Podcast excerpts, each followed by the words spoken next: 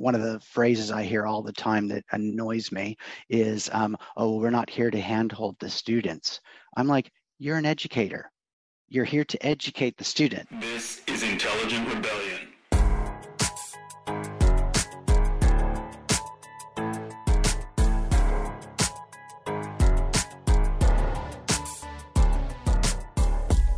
Howdy, folks, and welcome to episode 16 of the Intelligent Rebellion podcast. My name is Ria Mikado, and I am your host. Today, I chat with Mark Brown, one of my university lecturers from the University of Wollongong. Mark takes us through and reminisces about his 20 plus year history as an educator and also looks a little bit into the future of where he thinks the education system is going. So let's sit back, relax, cuddle up with your favorite teddy bear. This is Mark Brown. Guess what? You're on mute. I always do that. Don't we all? I, um, my students always have to tell me, Mr. Brown, you're on mute. And when they say Mr. Brown, it just kills me, Ria. Just tells me I'm old. I don't think I've ever called you Mr. Brown. I, I hope not. Mr. Brown is my father. I don't think you've ever introduced yourself to me as Mr. Brown. I, I have never introduced myself to anyone as Mr. Brown. you sound like one of the reservoir dogs. yeah. I just find that it's all very stuffy and it makes a, it just puts a wall up between the students and yourself if you can't be on a first name basis, as long as it's respectful. By about that age, we'd like to think that we're all adults and, pretending. Of, yeah, and most of the ones, like when you went through, most of the ones that are at that final stage of going into clinical practice are there because they want to be there, and they tend to be the a bit more mature types. Oh, I, UOW is one of my favorite times that I've spent, especially in any type of education. So, uh, Mark, I want to say thank you for coming on to the oh, podcast. Absolutely. But to start off with, uh, tell us about yourself, Mark. I know a bit about you, but only as a student. I was born in Los Angeles, actually and when I was a year old, my folks moved up to Oregon farm area uh, where my grandparents had retired. And so I lived right next to my grandparents, which was a lovely thing. I don't think enough people get to hang out with their grandparents. And they were very formidable in my upbringing. So um, I'm, I think I owe my family ties to being around family when I grew up. And so family's extremely important to me. When I was about halfway through high school, I moved to Portland on my own and lived with a host family um, because I was a swimmer and I went to get better swim training because the town I grew up in was only pool. It was only open three months out of the year. It was there for just before my high school graduation. And then my parents moved there, but it was worthwhile because I got a scholarship to swim at university and it paid for my university education. So hmm. I left Oregon and went down to California for my bachelor's degree. And most of you students don't know this, but my undergraduate degree was a bachelor's in psychology. Ah. Swam competitively through university and uh, did quite well. I graduated with a major in psychology, minor in physical education. Worked in the psychology field for three months and realized it wasn't for me. so, um, although I'm putting all my psychology degree to good use, being an education person, working mm-hmm. with all the students, trust me. What but, um, particularly, um, sorry, Mark, what particularly about the psychology were you like, nah, hard oh, pass? It was, it was, I just thought that um, if I continue to be around these people, I'm going to end up like one of them. And I think part of it was because I was at the U.S. national meet swimming championships mm-hmm. at the time that they were assigning placements. And since I wasn't there, I got what was left over. And so I was put with the county mental health facility. Mm-hmm. And that's where they put people that are psychologically dangerous to themselves and other people. And they're, they need some serious help. And I suspect most of them are medicated as well. Mm-hmm. And so I think I got kind of the extreme end of the psychology field. Mm-hmm. And I was like, whoa, I don't think I can do this. Um, and so I went back and applied for a master's degree in exercise physiology. And, and I got my master's degree at North Carolina in exercise physiology with a concentration in cardiac rehab. Then my first job out of university was university swimming coach for both men and women at Mary Washington College in Virginia. It took a little while for me to get my dream job, and then I got my dream job, and that was um, the coordinator and supervisor of the cardiac rehab program back in Bakersfield, California. And I did that for five or six years, and then boarded a plane and came to Australia to do my PhD in 1998. You mentioned that your dream job was to be Cardiac a coordinator yep. in cardiac rehab. Yep, What, what is it about the heart that just I just fell in love with it. You know, it's just a pump for God's sake, really. but I don't know that it was just, I don't know that it was the heart itself or the physiology. I fell in love with the people. Mhm. And so this, I guess, comes back to my psychology degree. The underlying motivation for me in my entire life has been helping people, whether that's through rehabilitation for people who have had near death experiences or some pretty traumatic surgeries and, and um, medical events, or the students. Today, I think a lot of the academics think that students come to university and everything's hunky dory and come straight through high school and they've got this great support structure. And, and students come to university with a whole plethora of other issues that are behind the scenes. So every student is not the same. Some students require a little bit more um, resourcing and a little bit more support, and other students are quite independent. One of the things I've always tried to do is make sure that I'm open and available and approachable for for people, whether they're elderly people in a clinical setting or whether they're students at the university. They feel they can come and talk to me. Your whole ethos here is that you want to be you want to help people and whether that is as a clinician in cardiac rehab or helping students when did you start to lean more towards education in order to get some extra cash um, I was uh, in, in in my bachelor's degree in psychology. Um, I took up a job as a maths tutor. It's really funny. You would have come through my class when I was talking about metabolic equations, oh, and far um, out, and I and I and I had to tell everybody. I said, "Get out your algebra brains." I said, "Here we go," and everybody gives me this big groan and moan. That's what I tutored in university to make um, extra cash. Was I I tutored algebra to students that didn't have that in high school and they needed it in college.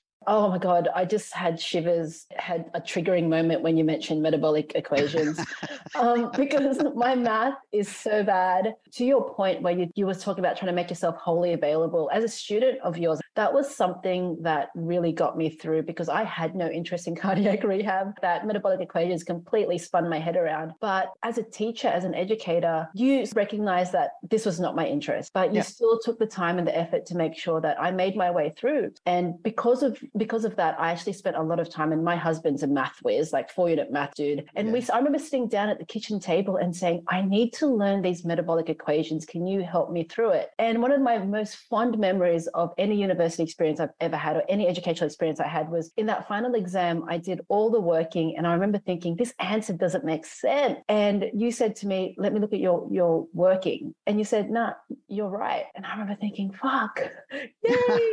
I got I got through it. And for someone who absolutely despises cardiac and neuro, you gave me a sense of uh, appreciation Yeah. for it. The only thing I really want to give a student is confidence. If if that's the only job going and they need a job, they are confident enough to be able to do cardiac Mhm. rehab until something better comes along that's of more interest to them. I don't expect any of my students to like everything I like and I I hope they don't. I think some students are over the years have been a little bit cautious about telling me they don't like cardiac rehab because it's such a passion of mine and I'm like, don't do it. We need students that are passionate about musculoskeletal. We need Mhm. students that are passionate about mental health. And if everybody likes cardiac rehab, then number one, we don't have enough jobs. And number Mhm. two, we, we're not servicing the other people in the community that we need to service. Yeah, and we have to be diverse by design, and that because that's kind of how the world works. You've been an educator for what twenty? Well, I did the I did the tutoring in university, and then I did uh, teaching at master's degree. Part of my scholarship or stipend was to teach some of the PE classes, um, and then I had teaching responsibilities when I was the swim coach. And then when I went back to cardiac rehab and was doing clinical work, the director of nursing from the uni- local university contacted me, and I started teaching cardiac specialization area for the nursing uh, department. And I love teaching, and I love seeing kids uh, or students um, when the light bulb moments go off. More recently, as education's changing, Mhm. you get disheartened and you get down a bit, wondering if I'm still effective or whether this is really what I want it to be anymore. For all those thousands of annoying little things that you deal with, it takes that one. Yeah. And it's the same in compo. People ask me, why do you love compensation? Why do you work in the workers' compensation system? And Mark, it's exactly for that same reason, because every now and again, you get that one. And it only takes the one to remind you of why you're doing what you're doing. Mhm.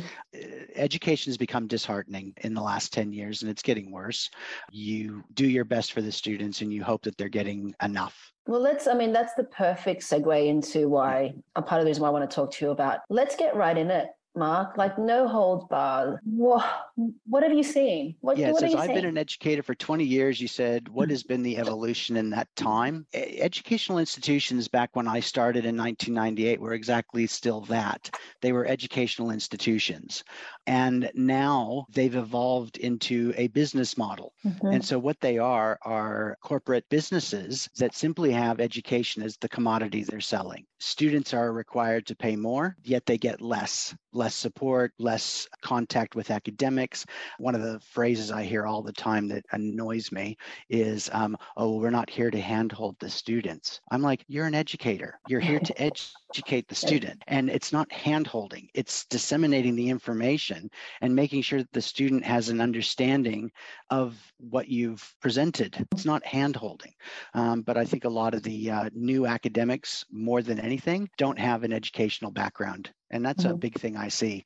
You know, when you went through, most of us academics had at least a secondary educational degree thing. So there was an educational credential sitting behind our science um, degrees. Now you don't have it. You got young new academics that come through, and all they've done is honors degree, PhD, straight into an academic role with no Oh, understanding I just- of teaching I- pedagogy.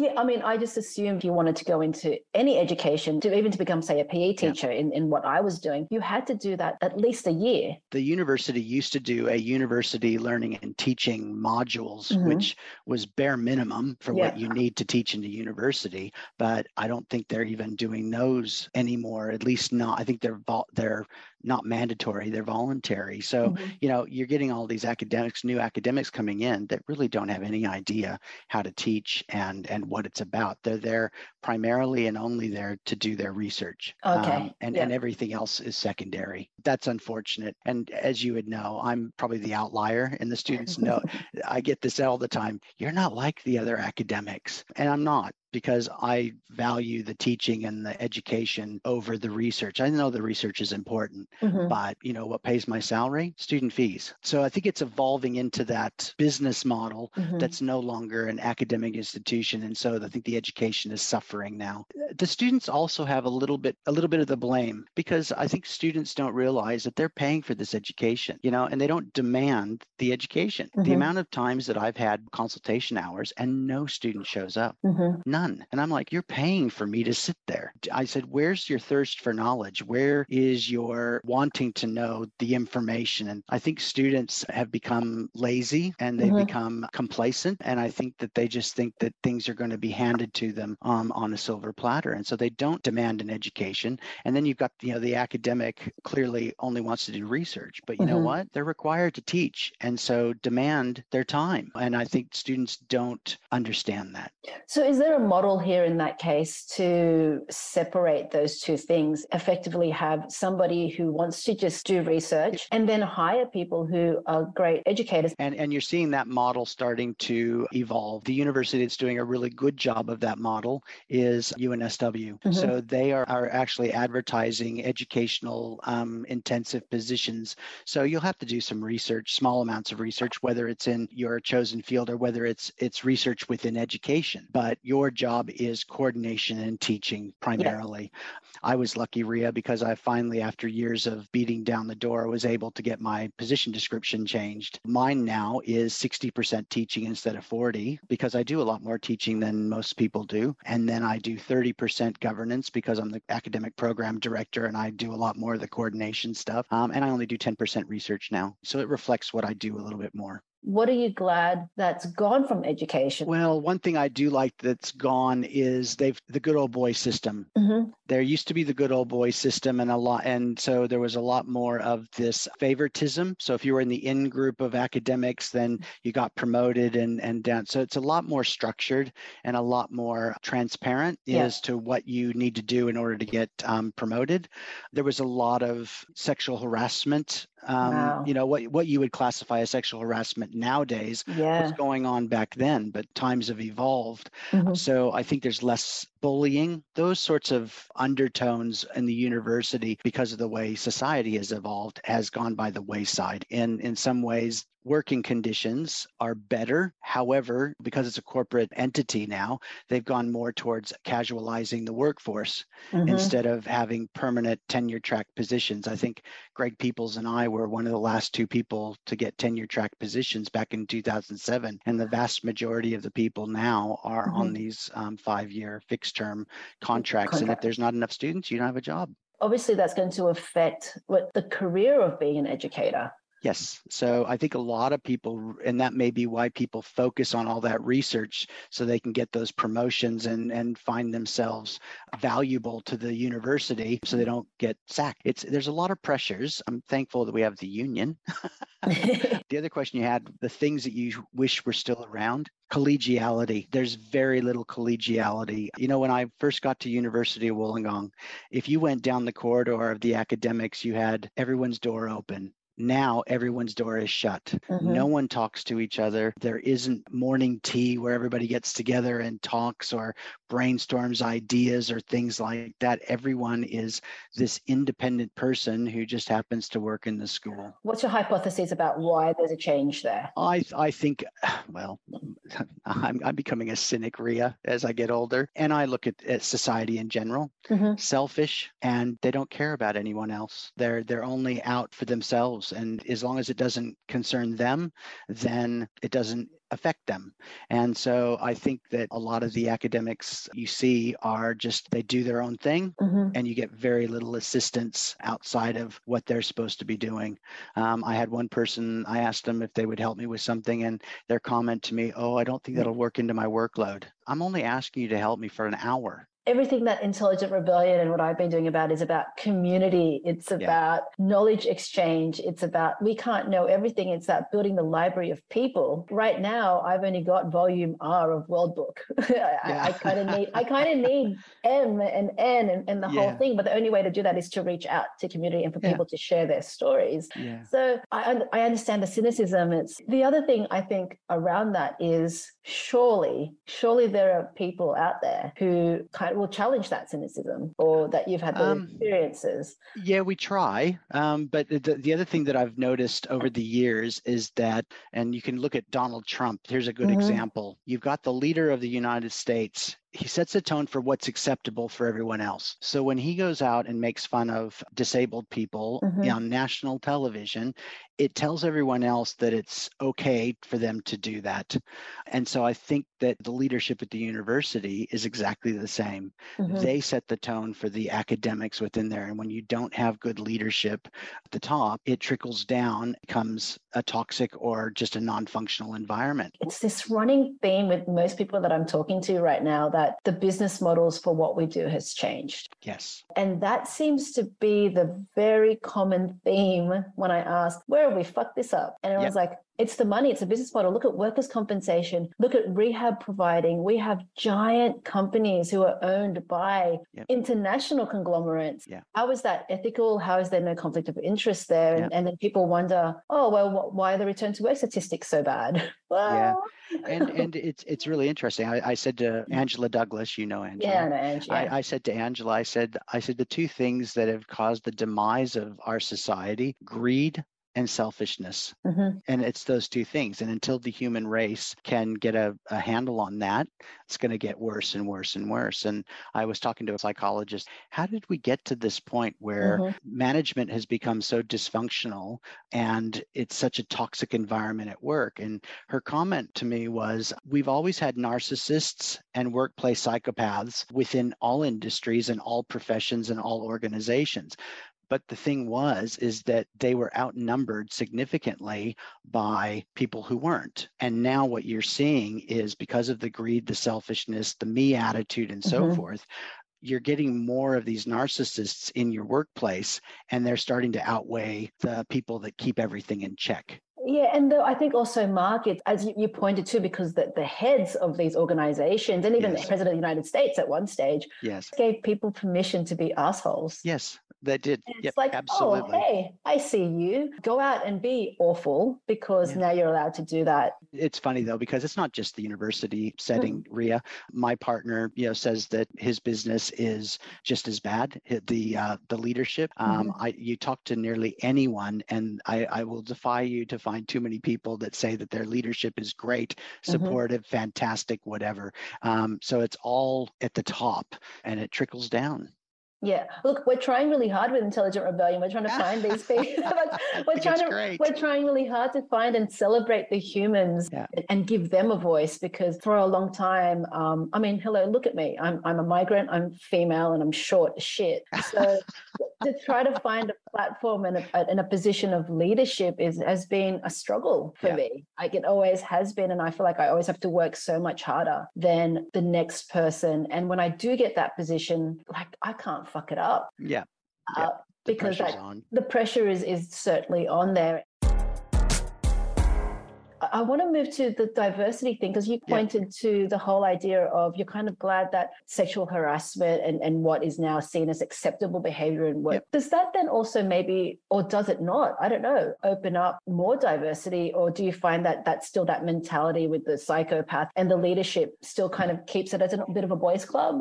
No, I think things are opening up, but it's interesting, Ria, because when you're talking about diversity, Mhm. there are people that actually believe it. And then there's people that just say the buzzwords Mhm. so they can fit in to the way society's heading. They don't Yeah. believe it for one minute, and their behaviors actually reflect that. Mhm. So when you actually see them operate at work, when they're bullies, when they are aggressive and things like that, that's not inclusivity. That's actually bullying and harassment, which is what we're totally against. And these are the people that throw out the buzzwords. But you do have the other people who are really authentic about inclusivity. And you'll know, you know me, I'm, I'm not forwards and coming backwards, and I say what I think. As a gay man, um, it was really interesting for me because I was approached by the university to be what they call a LGBTI advocate or um, champion or something like that. And they wanted me to put a big, huge sticker on my door, on the office door, Mhm. to identify myself as an, oh, it's an ally, ally, LGBTI ally. Mhm. And they wanted me to put the sticker on my door in order to show students that if they needed to talk to someone, this was a safe place to do it. And they contacted me. I felt like I got profiled. Well, that's thing that went through my head. probably did. And they contacted me and asked me if I would be an ally. And I Mhm. Absolutely refused. Mhm. I just said, listen, I said two things. Number one, you're asking me, who's still going for promotions and things like that, to put something like that on my door. And there are still academics at the higher levels around that still are homophobic, you know, and it's just like I'm putting a target on my back. I said, number two, when I came out as a gay man, the Mhm. last thing I wanted to do was draw attention to myself. You're still kind of in that unsure stage of your life. And I would never have walked through a door that identified, hey, this is, you know. yeah. So, so I, I contacted the people and I said, listen, I said, if a, a student needs to speak to me or needs to speak to someone who is sympathetic to what they're going through, I am all for you giving them my contact details Mhm. and having them contact me for a consultation and talk as long as they want to talk. But I won't do it your way.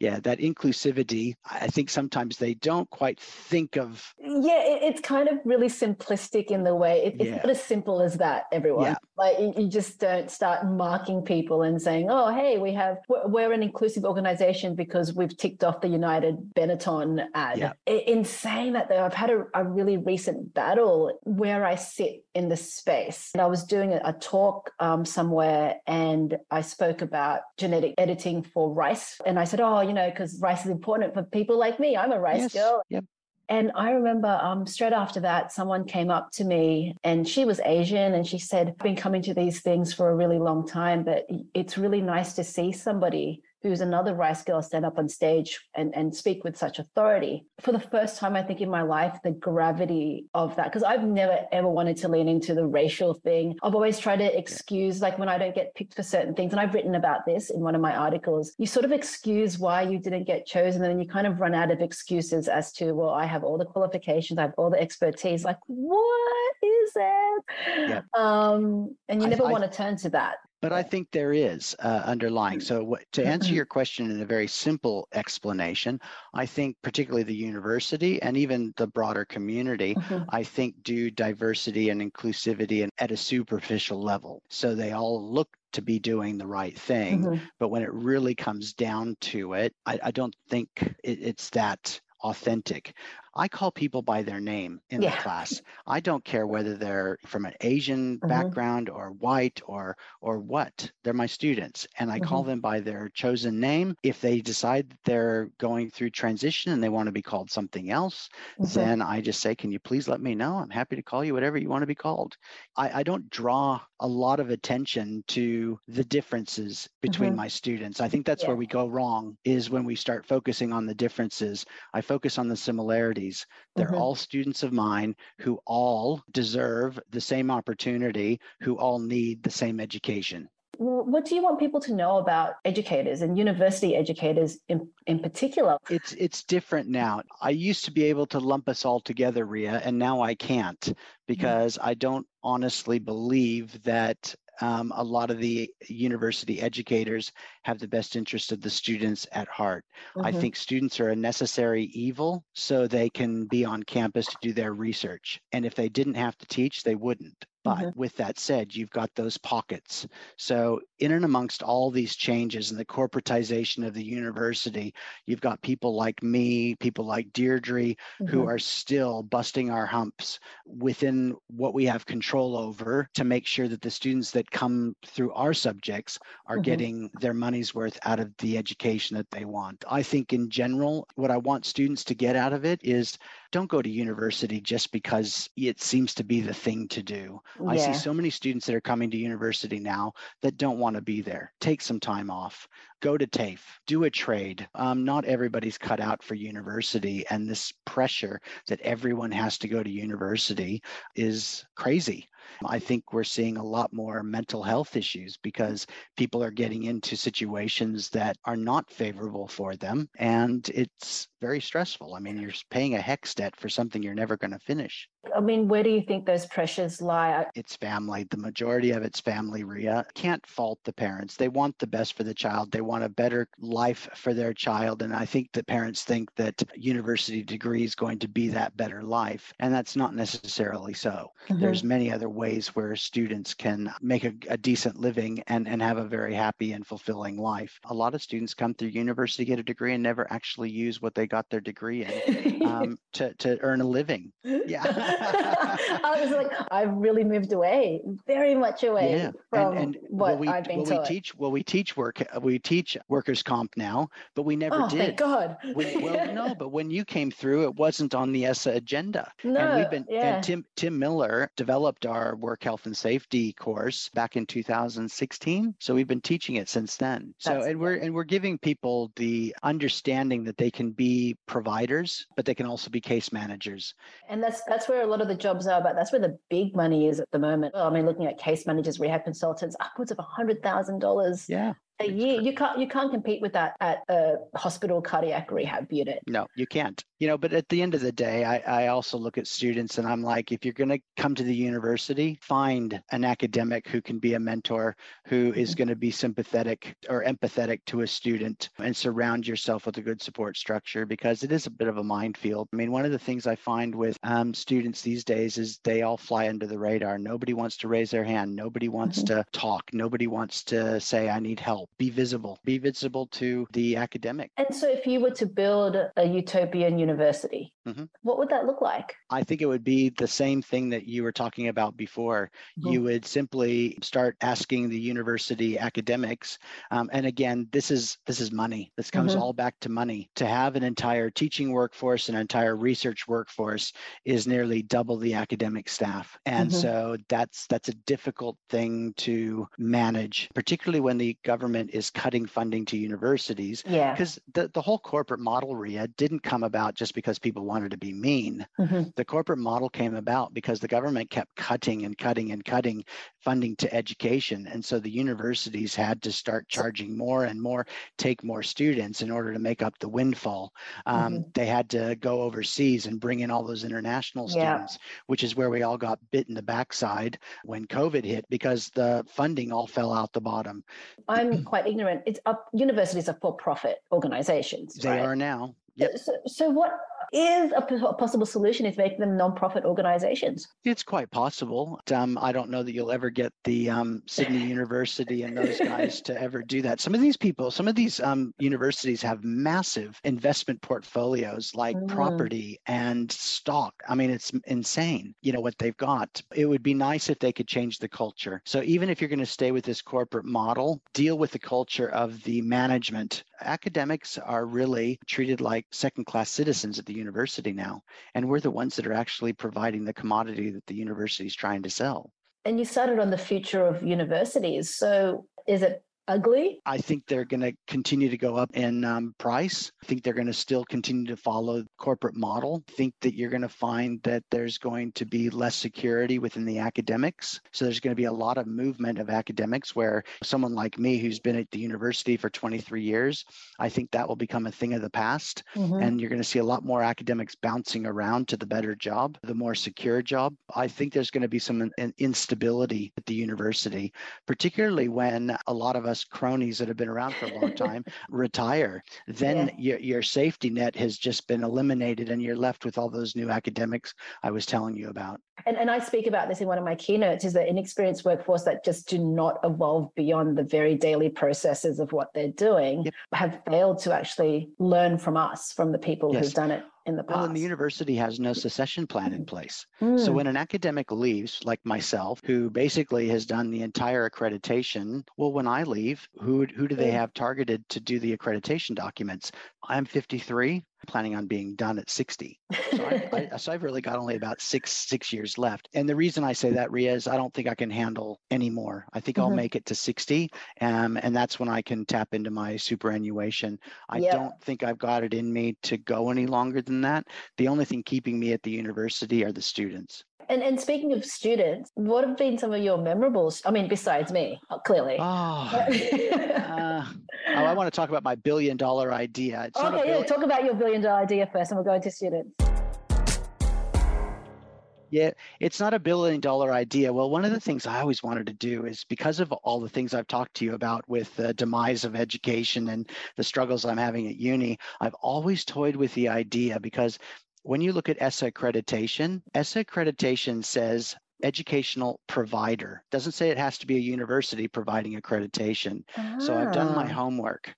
And as long as I can actually meet the accreditation requirement, I can actually run my own private provider education organization. So if I want to say Mark Brown's um, Clinical Exercise Physiology Institute, I can run something as long as I can find someone to provide the degree. And I could do that through the TAFE system with a diploma. Oh, And then I can teach it the way I want to teach it and hire the past students to come in and do units within it.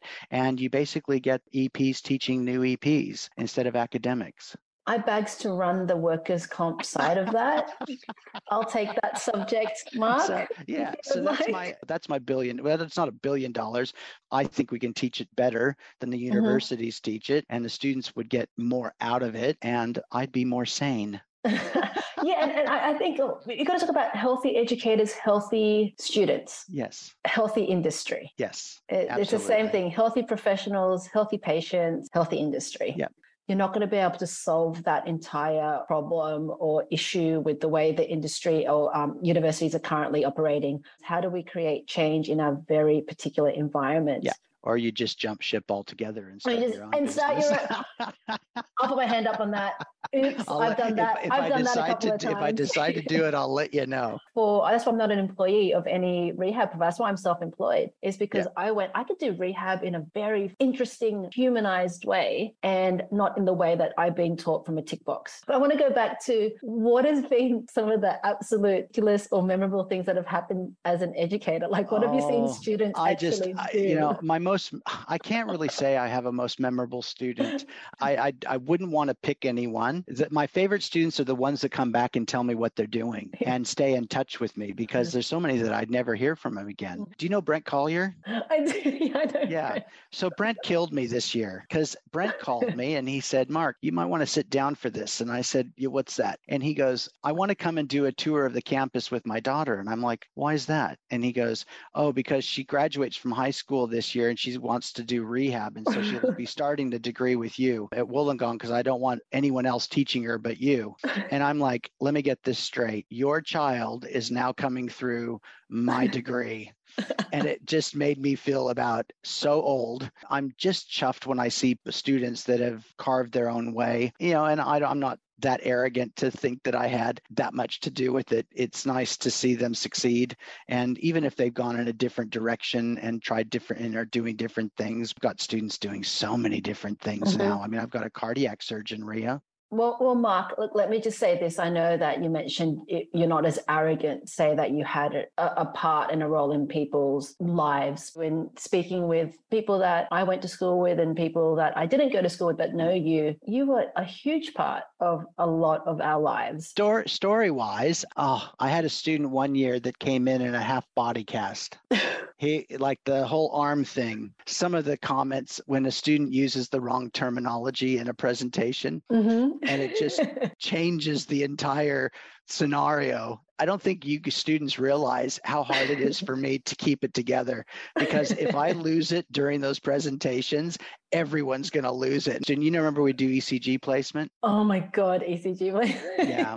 So ECG placement, and we had the girls wearing sports bras, and I had one kid one year. You can either tape the bra straps out or you can Mhm. tie them closer in to give you the room to put the electrodes. yeah. Anyway, this kid put the electrodes on first and didn't tie the bra straps or tape them out. So Mhm. I knew that it was just going to be in the way now because he'd done it backwards. But anyway, he put the electrodes on and we're in the room and the partner he picked, I couldn't believe it. He was the most mild mannered, wholesome, non assuming, conservative young man you will ever come across, sweet Mhm. as. And he picked the girl in class that had a mouth like a truck driver and was just so bold and out there and in your face.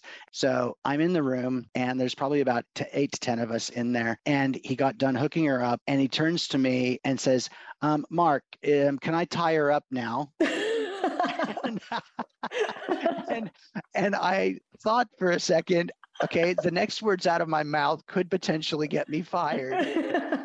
and and I looked at him and I said, "Gee, I don't know. That's a very personal question. I think you'll have to ask her." And the whole class just died. He turned beet red, and the girl was on the floor laughing.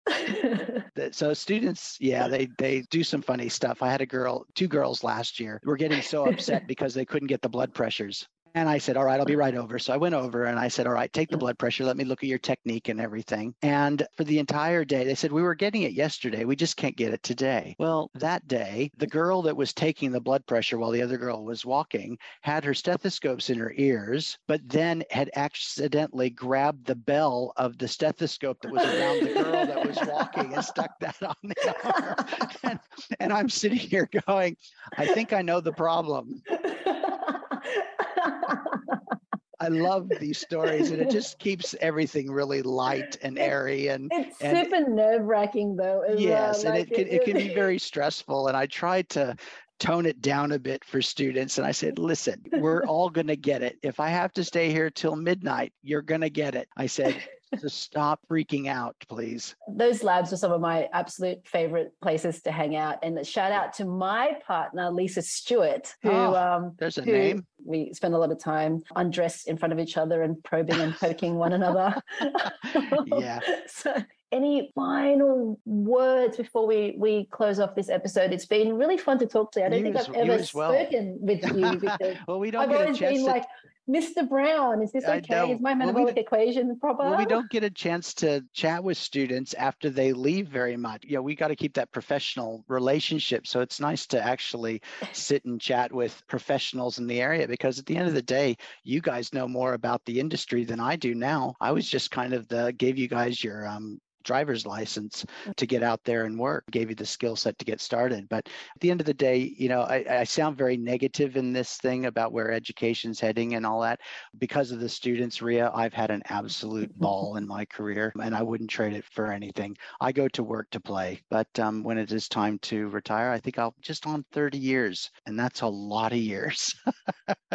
Thank you for coming onto the pod. oh, you're welcome. more importantly, thank you for being the person that you are because you have impacted my life personally and a lot of other people's lives. And that is just super, super awesome. So Thank thanks. you very much. I appreciate that.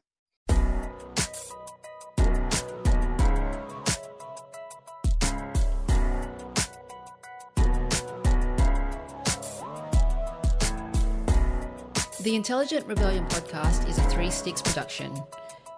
It is produced, written, and hosted by me, Ria Mikado. Will is the emperor of sound, mixing, and editing, and is the talent behind all our original music.